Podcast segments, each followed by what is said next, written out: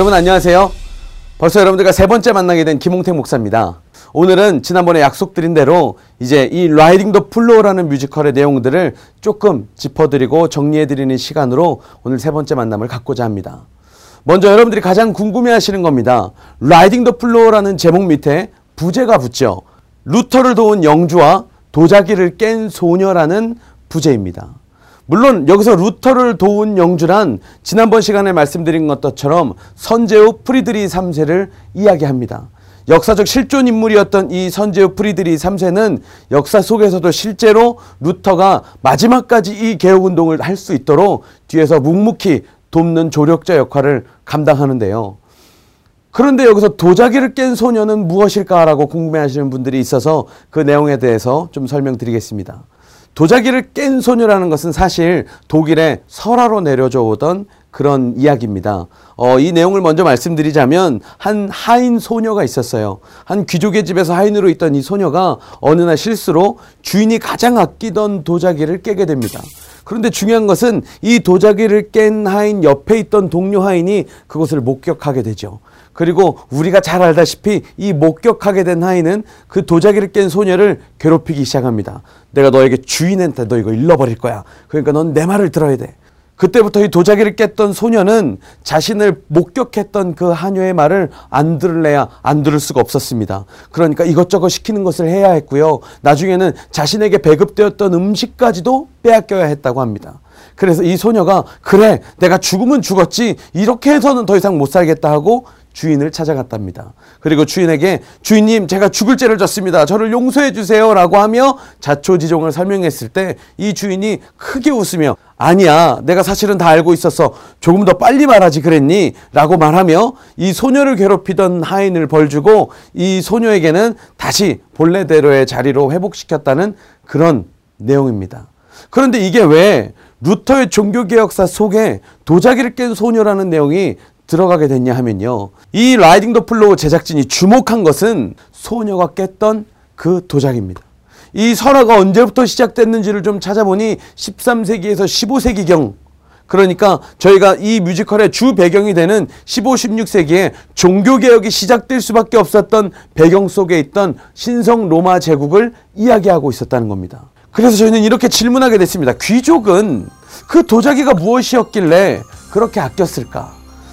우리나라처럼 청조, 백자 이런 개념이 없었던 시대였기 때문에 도자기는 그저 꽃을 꼽는 정도였을 뿐인데요. 혹은 유해를 담는 데 썼던 것이 도자기인데 그 귀족은 왜 도자기를 아꼈을까? 라고 질문한 끝에 저희가 다다른 생각은 그 도자기가 성물이 아니었을까라는 질문에 도착하게 된 겁니다. 자, 그러면 성물에 대해서 여러분들에게 좀 설명을 해드리겠습니다. 성물이라면 말 그대로 거룩한 물건을 의미합니다. 그런데 하나님을 믿는 눈에 보이지 않는 하나님을 믿는 자들에게 어떤 물건이 거룩한 것이었을까요? 그것은 바로 예수님이 십자가에 못 박히셨을 때 그 십자가에서 떨어져 나온 나무 조각 예수님이 십자가에 못 박히셨을 때 예수님의 손을 직접 뚫었던 그 나무못 이런 것들이 성물로 거래되기 시작했습니다.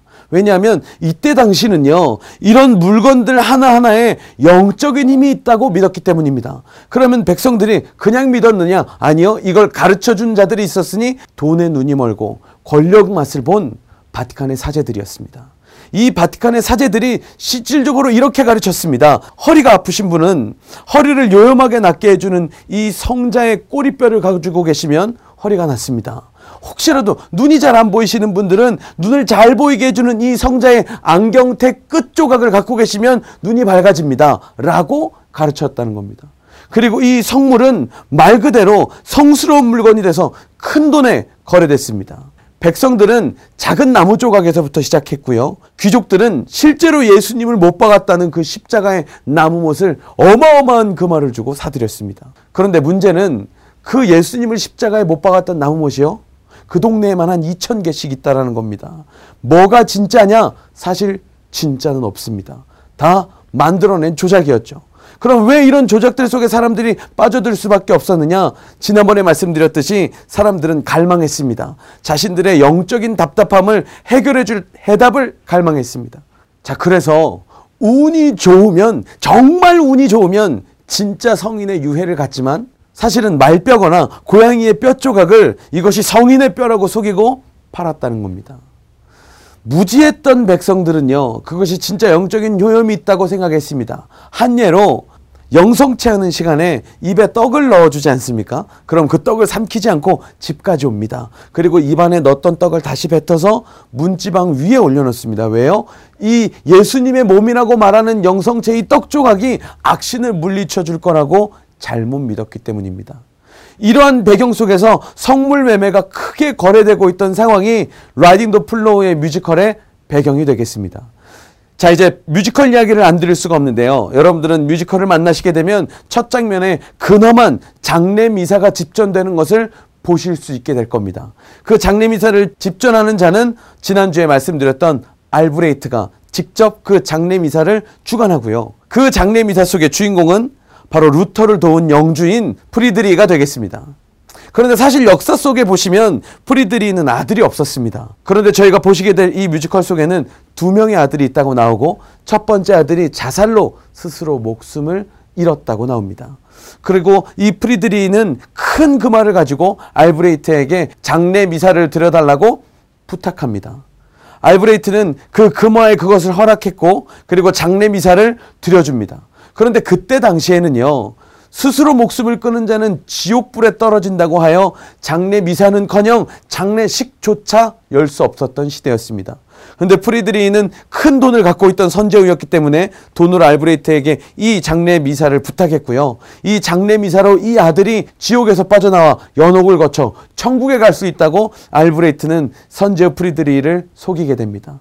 그리고 큰 돈을 받고 시작한 장례가 바로 여러분들이 뮤지컬의 첫 장면에서 보시게 되실 장례 미사 장면이라고 할 수 있겠습니다. 지난번에 말씀드렸던 것처럼 이 Riding the Flow라는 뮤지컬은 픽션과 논픽션을 오고 가는 그런 뮤지컬입니다. 그러다 보니 프리드리히 3세가 실제 아들이 없었지만 이 뮤지컬 내용을 연결하기 위해서 프리드리히 3세에게는 자살했던 큰아들과 그 큰아들의 자살로 인해 충격을 받은 둘째 아들이 알브레히트 앞에 나오는 것을 여러분들이 보시게 될 겁니다. 그리고 알브레히트는 이것을 아주 좋은 기회로 삼고 선제후 프리드리히에게 아주 유명하고 교회 지하 깊숙이 묻혀있던 성물을 사게 합니다. 그것이 바로 예수님이 십자가에 못 박히셨던 그날 예수님 목을 축였던 해면 뭉치가 들어있는 도자기입니다. 즉 설화에서 내려져 오는 도자기를 깬 소녀의 도자기를 이 뮤지컬 속에서는 예수님의 목을 축였던 해면 뭉치가 들어간 도자기라고 보고 있는 겁니다. 그래서 알브레이트는 이 도자기를 어마어마하게 큰 돈을 주고 이 프리드리에게 판매하게 됩니다. 이 뮤지컬에서 아주 재미있는 것 중에 하나는 앞서 말씀드렸던 성물 매매뿐만 아니라 바티칸 공식으로 지정된 성역 카리나에 대한 이야기입니다. 사람들이 술집에 모여 있습니다. 그럴 때 사제들이 나와서 이런 얘기를 합니다. 아, 물러서시오, 물러서시오.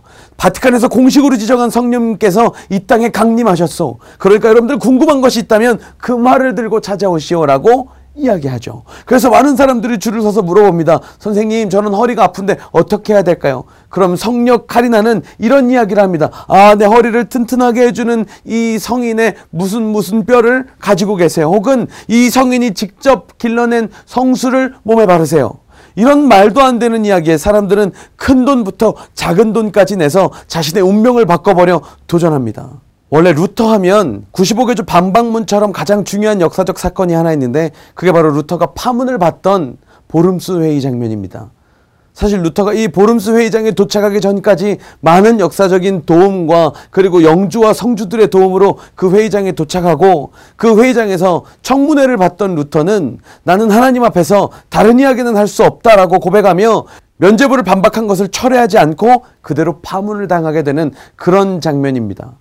그런데 이 Riding the Flow 뮤지컬 속에서는 사실 보름스 회의는 구현되지 않습니다. 다만 알브레히트가 교황에게 받은 교지를 읽어줌으로 루터를 파문시키는 장면으로 대체되었다는 점을 여러분들이 아셨으면 좋겠습니다. 그 다음 여러분들이 또 주목하셨으면 하는 것은 이 뮤지컬에서 핵심적인 사건으로 떠오를 수 있는 마녀 사냥입니다.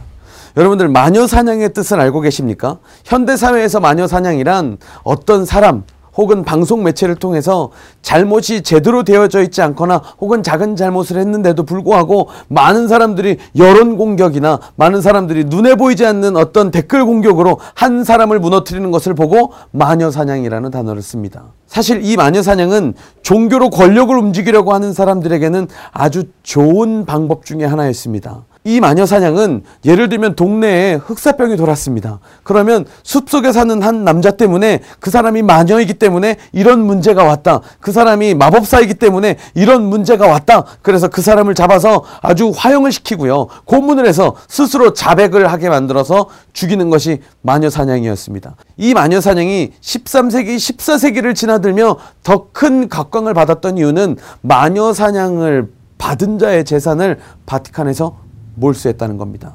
그래서 마녀 사냥에 타겟이 됐던 많은 사람들은 대부분 부유한 과부가 많았습니다. 그래서 마법사보단 마녀가 많았고요. 그래서 마녀 사냥이라는 단어가 붙었습니다. 그래서 다섯 가지의 원리를 가지고 마녀냐 사람이냐를 구분했지만 사실 그 구분은 어떻게 더 잔인하게 죽일까를 이야기하는 것 뿐이지 실상은 다를 바 없었습니다. 이 뮤지컬을 보시면 마녀 사냥의 장면이 나옵니다. 이 마녀 사냥의 장면을 주재했던 것은 알브레이트 본인이었는데요. 실제 역사에서도 알브레이트와 같은 위치에 있던 자들이 마녀 사냥을 집도했고요. 마녀다 아니다를 판가름하게 했습니다. 자, 앞에 말씀드렸던 이러한 모든 내용들이 요소 요소에 숨어 있는 내용의 뮤지컬이 바로 이 Riding the Flow입니다. 그 시대에는 종교개혁이라는 신선한 바람이 불었습니다. 이 신선한 바람은 루터 한 개인의 능력으로 시작된 것이 아니라 역사적으로 그런 일이 일어날 수밖에 없는 배경의 흐름을 타고 시작되었다는 것입니다. 그리고 여러분들이 보시게 될 뮤지컬의 내용은 그런 흐름 속에서 살아가고 있는 평범한 사람들, 마녀 사냥을 두려워해야 되는 사람들, 교황의 권위를 두려워하거나 힘들어하지만 실제로 말할 수 없는 사람들, 인생에 해답이 없어서 전전긍긍하며 성인의 유골이라고 말뼈다귀를 큰 돈을 주고 사야 했던 사람들이 모여 있는 시대를 재치 있고 위트 있게 풀어낸 그런 뮤지컬이라고 할 수 있습니다. 여러분들이 이 뮤지컬을 통해서 루터 시대에 복음으로 깨어났던 사람들, 그리고 이런 시대 배경 속에서 성직의 자리에 있으면서도 자신의 권력과 기준을 놓칠 수 없었던 알브레히트와 같은 불쌍한 사람들, 여러분들이 이번 뮤지컬을 통해서 그런 중요한 사람들을 만나게 되실 겁니다. 자, 이렇게 해서 3회에 걸쳐서 Riding the Flow라는 이 뮤지컬을 여러분들에게 이해하실 수 있도록 도와드렸습니다. 조금은 도움이 되셨나요? 루터가 종교개혁을 일으키면서 시작했던 그런 걸음들, 그런 루터를 숨어서 도왔지만 끝까지 놓치지 않았던 선제후 프리드리히 그리고 그 속에서 그런 개혁의 바람 속에서도 하나님의 언약을 붙잡았던 믿음을 가졌던 소녀 이제 곧 여러분들을 찾아뵙게 될 겁니다. 중요한 역사적 배경을 가지고 이 뮤지컬을 이해하시면서 보시면 더 재미있는, 더 좋은, 더 알찬, 더 신나는 그런 시간을 보내실 거라고 확신합니다. 라이딩 더 플로우 많은 기대 부탁드립니다. 감사합니다.